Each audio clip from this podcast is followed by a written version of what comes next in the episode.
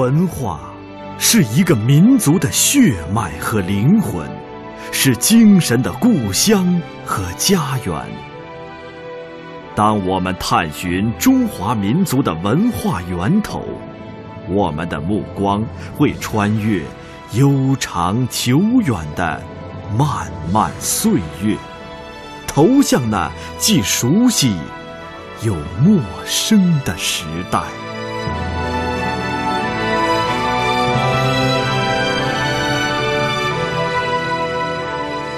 中华文化探源系列节目《回望先秦》，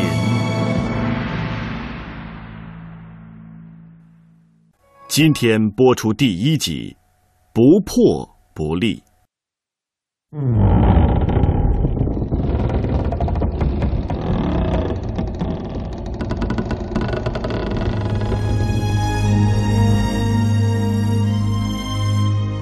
在中国的博物馆，几乎所有关于中国历史的讲述，都会从这里开始。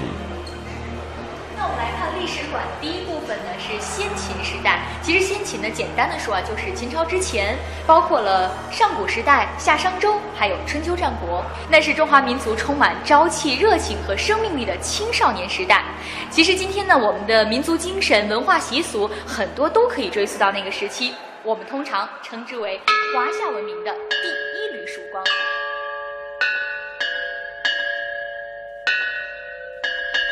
周代是我国古代文明繁荣昌盛的时期，周礼的核心是礼乐，礼是规范体系，是典章制度。乐则是礼内在精神的体现，以礼乐沟通天地，强化统治，鼓舞士气，凸显了礼与人内在心灵秩序的关联。概括地说，就是以人为本，以德治国，以礼立秩序，以乐治和谐。可以说。传统的礼乐制度以至学术文化，都奠基于这个时代。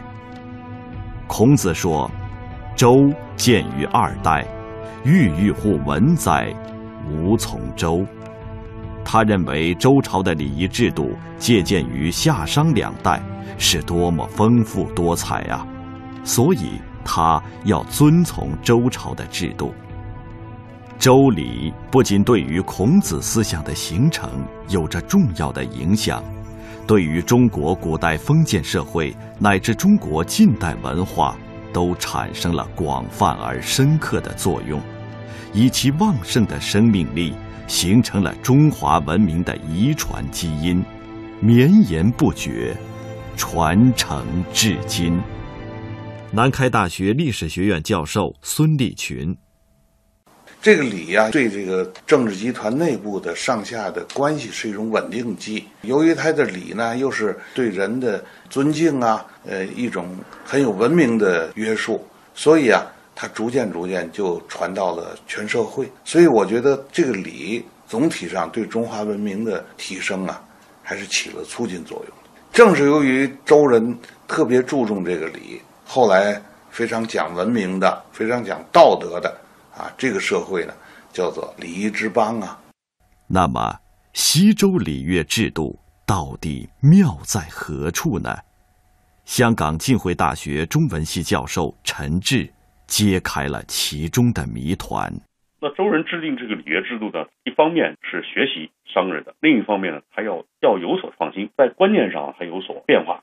商人呢，他是很重视祭祀鬼神，是鬼上神，宗教这个色彩比较强。而周人呢，关注点呢就更对天的信仰，对天的信仰呢，他就加入一个德的概念，就是有德性，天才保佑你，这是周人一个很明显的一个变化。所以很多人就分析，周人呢是一种人本主义，人本主义的根源呢就认为是从西周那里制定礼乐制度开始的，从关怀上帝到关怀到现世。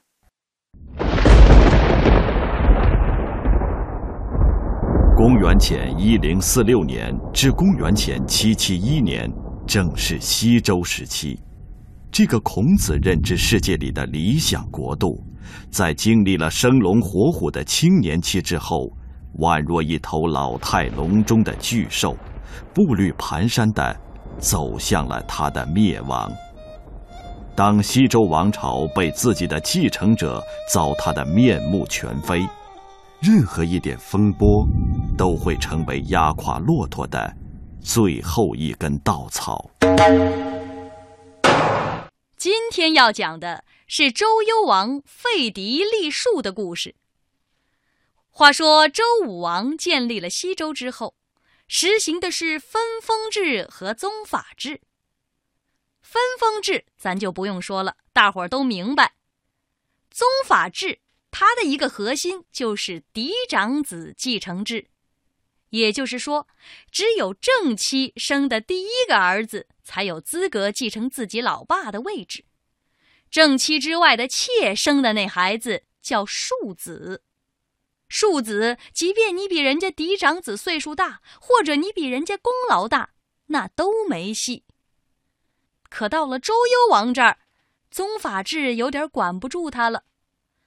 周幽王他要打破这种制度，他想废嫡立庶。而这一切的背后，都是因为一个女人——褒姒。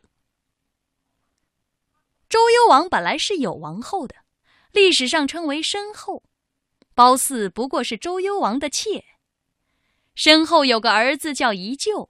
这就是嫡长子啊，而褒姒也生了个儿子叫伯服。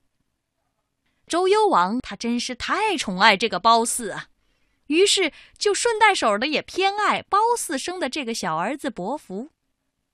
偏爱到什么程度？他要把王位传给这个庶子，而不是嫡长子。这下事儿可闹大了，大臣们坐不住了，开始集体劝告周幽王。大王，这可是触犯了祖上传下来的制度啊！您要三思啊！可是周幽王还真就听不进去，大臣们说的话，他是左耳朵进右耳朵出，这主意算是打定了。他废了正宫和太子，改立美人褒姒为后，伯服为太子。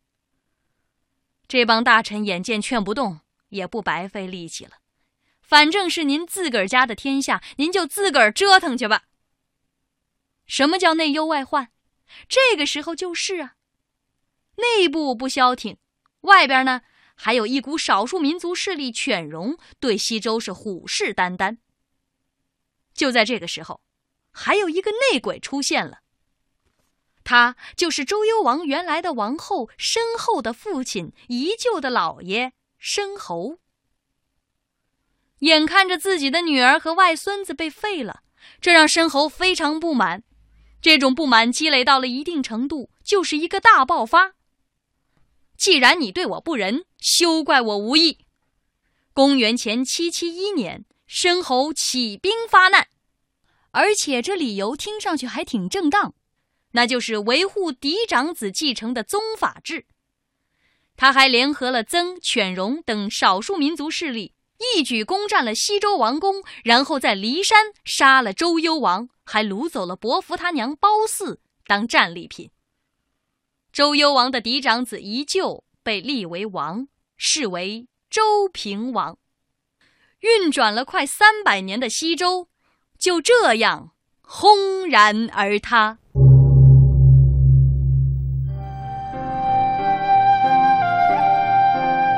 每一个末代君主身上都会呈现颓败前的表象，也许是骄奢淫逸，也许是贪图美色，也许是不遵先法。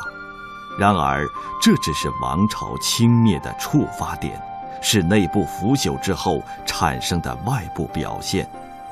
对于西周来说，支撑了这个王朝几百年的制度——分封制，到此时。也已经丧失了生命力，历史的车轮也必定会毫不留情的隆隆碾过。香港浸会大学教授陈志，分封制呢，一个是同姓分封，跟周人同姓的这个，像这个周武王的兄弟啊，武王的子孙呐，都分封在各个地方。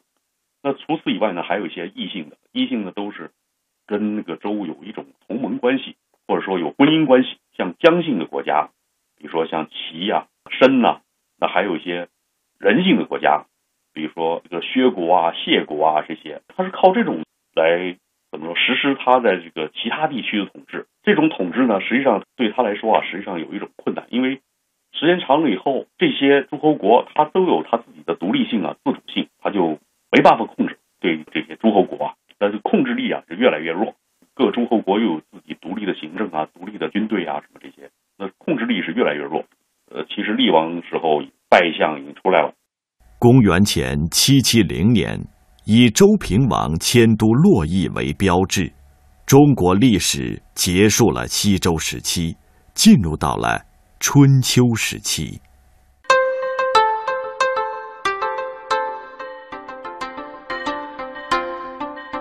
春秋战国，诸侯、学者、隐士、纵横家、游士、侠客、兵家、名将，在《左传》《战国策》这样的历史散文当中。形象鲜活生动，饱满浓艳，原因就在于周王室衰微，群雄并起，大批下层卿士把改换门庭、权力善待看作寻常事，各国战事、外交改革变法之频繁，刺激了志向高远的雄主辈出，使能人们有了千载难逢的广阔舞台。这回要讲的是问鼎中原的故事。话说公元前六零六年，楚庄王把自己的队伍开拔到洛阳边境，要检阅三军，向洛阳城里的周定王显摆显摆自己有几块肌肉。这周定王一听，一下子慌了，心想：这不露怯了吗？我自个儿知道我几斤几两啊！这时的周天子可怜巴巴的，既没钱也没兵没权，好在还剩下一个得力的助手，谁呀？王孙满呢？用现在的眼光看，这是一位能干的外交家。于是他就派大夫王孙满前去慰劳楚庄王，实际是探探形势。这个王孙满来到了楚庄王的军营里。楚庄王见了他也没客气，上来就问：“我在楚国听说大禹从前筑了九鼎，三代相传，现在是你们洛阳城里的镇国之宝啊。我们楚国也有鼎，但是不知道你们的鼎到底有多大，有多重呢？好嘛！”这小子是不知天高地厚啊！一上来居然敢问我们国家的鼎多大多重，说白了，这可是窥伺国器，大逆不道啊！就像你跑到美国去，一上来就问人家总统：“你们的自由女神像有多少吨呢？打算卖吗？哎，白宫值多少钱呢？俩一块买能便宜点吗？还行吗？这个？”王孙满听到这话，回答却是滴水不漏。他说：“我们大周朝所看重的是德行，而不是鼎。从前大禹的夏朝很有德，于是诸侯进贡材料，铸成九鼎，象征九州，上面有鬼神风物，保佑子民不受魑魅魍魉的迫害。到了夏朝末年。”夏桀昏庸无为，就失去了这个德，于是鼎落到商朝手里，保佑了商朝六百年宗祀。商纣暴虐之时，鼎又迁于我大周王朝。我们的国君周成王占卜得知，上天保佑我们要传三十代周王，七百年基业。现在周朝德行虽然有所衰落。但是天命未改啊，鼎的轻重，你们是不可以问的。楚庄王一听这话，绵中带刺啊！嘿，我不这自讨没趣儿了吗？他问完鼎之后没好气，带着自己的精兵强将，押着俘虏回了自己统治的疆土广大的楚国。这就是历史上楚庄王饮马黄河、问鼎落水的典故，也是“问鼎中原”这一成语的来历。不只是楚庄王。春秋时期先后崛起的霸主，都对更广阔的疆土产生了觊觎之心，赤裸裸的扩张野心带来的是不可避免的残酷战争。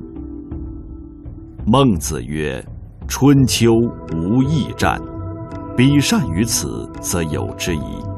争者，上伐下也，敌国不相争也。”这是孟子在表达他的历史观和政治观。春秋时代没有合乎义的战争，那一国或许比这一国要好一点，这样的情况倒是有的。所谓争，是指上讨伐下，同等级的国家之间是不能够相互讨伐的。其实，孟子的思想来自孔子，孔子在《论语记事》中已经说过。天下有道，则礼乐征伐自天子出；天下无道，则礼乐征伐自诸侯出。礼乐征伐自天子出是西周的时代，礼乐征伐自诸侯出就是春秋时代了。香港浸会大学教授陈志，《论语》里面讲孔子到魏国去的时候，见到卫灵公，那卫灵公一见到孔子以后，就问政于孔子，那孔子。斗之事，则常闻之矣；军旅之事，谓之学也。然后第二天就走了。啊，孔子他对军旅之事的肯定是不支持的。战争违背了就儒家所讲的尊尊和亲亲之意。那尊尊呢，又为儒家所拥护、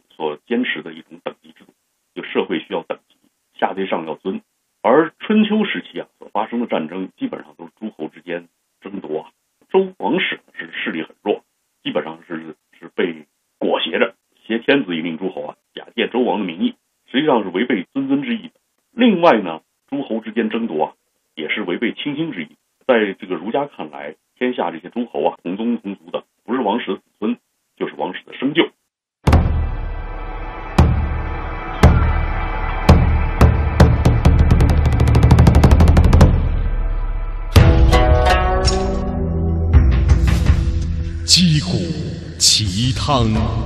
踊跃用兵，土国成曹，我独南行。从孙子仲，平陈与宋，不我以归，忧心有忡。原居原处，原丧其马，予以求之，于林之下。死生契阔，与子成悦，执子之手，与子偕老。予皆阔兮，不我活兮；予皆寻兮，不我信兮。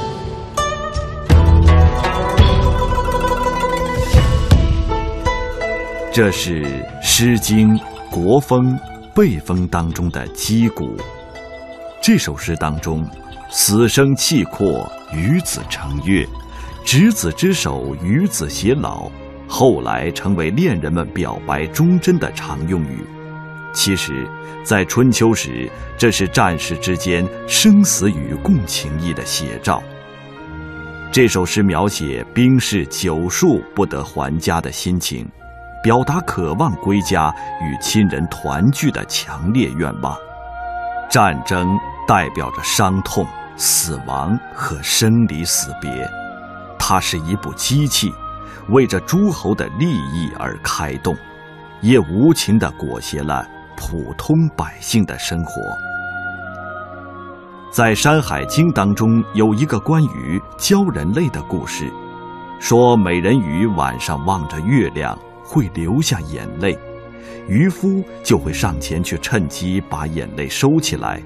一滴滴眼泪就会变成一颗颗明珠。这样一个传说，带有凄美的色彩，却有着高深的哲理。好与坏，并非泾渭分明。诸侯的挟天子以令诸侯，虽然导致礼乐制度崩溃瓦解，但也有其出现的客观原因，并在某种程度上促进了社会的发展与进步。南开大学历史学院教授孙立群：春秋无义战是孟子说的，实际上它是指当时的战争给社会给人民带来的破坏是不可否认的。但是呢，春秋的战争啊，又是社会环境决定的，不是哪个人想发动就发动的。主要的就是这个时期的社会啊，由于这个经济利益，大家都去争，而在争的过程中啊，如果你弱，你不行，那你就被别人灭掉。所以这种战争啊，是不以人的意志为转移的。所以这个战争又促进了各国的改革呀、变法呀、创新啊。所以，从这个角度讲，春秋无义战也有对社会促进的一面。另一方面，时局动荡混乱，各诸侯国迫切探寻治国理政方略，也造就了春秋战国时代思想和学术的空前发展和繁荣。香港浸会大学教授陈志，那周人他制度里面，他有时候所谓教士养士啊，比如说他们要教以六艺啊。礼乐射御书数要教这些东西，所以那是这个培养知识分子。但是呢，这个在礼崩乐坏之后呢，那这些士呢，很多都变成了我们说游士啊，就到处去依附啊，要把自己一套东西啊，要授给诸侯国，让各各个诸侯国能够接纳自己的这个强国的主张或者是救世的主张。这些有知识的低级贵族，他因为失去了自己的领地啊，失去了自己的地位，那么他们也要一种一种谋生的手段了。它确实是在思想上造成一种非常繁荣的一种局面。他是因为那是一个转型时期啊，这个社会转型时期，整个春秋战国时期啊，发生了一种思想上的突破、哲学上的突破，都产生了各种各样的这个救世主张。乱世里面才会产生这样的各种各样救世主张。这些救世强国的主张来自士人阶层。体现了中国前三千年累积和爆发的精神力量。当代美国社会学家卡尔曼海姆曾经对于奔走游说、兜售济世良方的中国古代士人阶层有一个著名的表述，那就是相对自由的漂浮，相对脱离了权力的制约，拥有独立的人格，卓然而立，遍看风云。在中华文化启蒙的混沌期，他们走了出来，造就了原始森林式的文明体系，既多元又平衡。原创性的学说与思想纷纷涌现，达到了极高的程度。圣人孔子和亚圣孟子都出现于那个时代。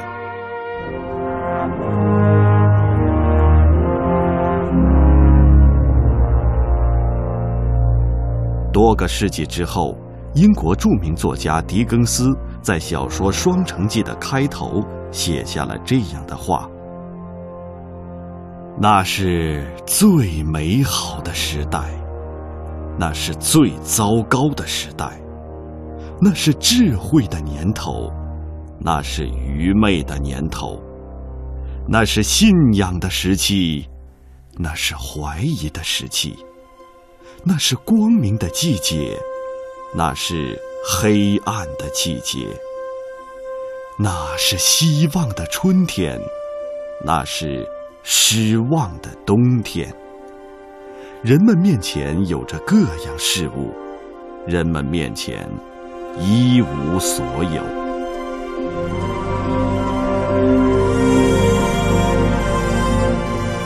虽然他说的不是遥远东方的先秦，但是与那个不破不立的时代，竟有几分的相像。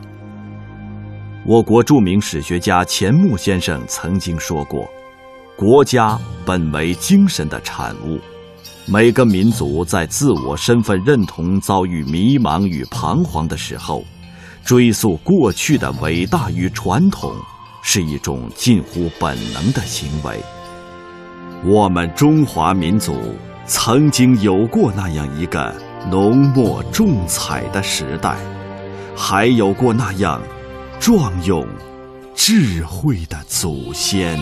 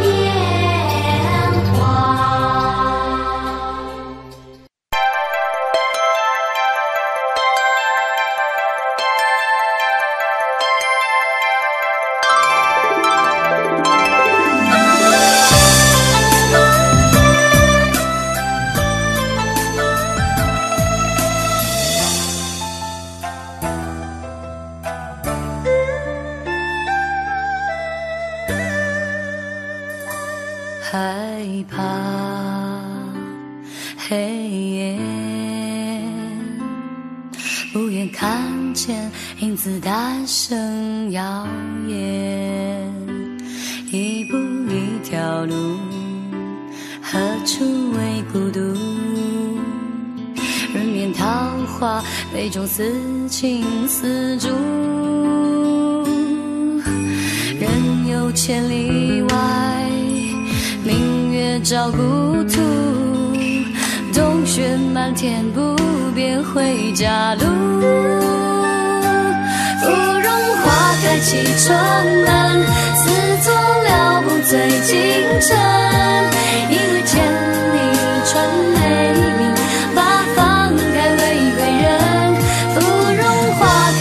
春门，似作了不醉今晨。因为千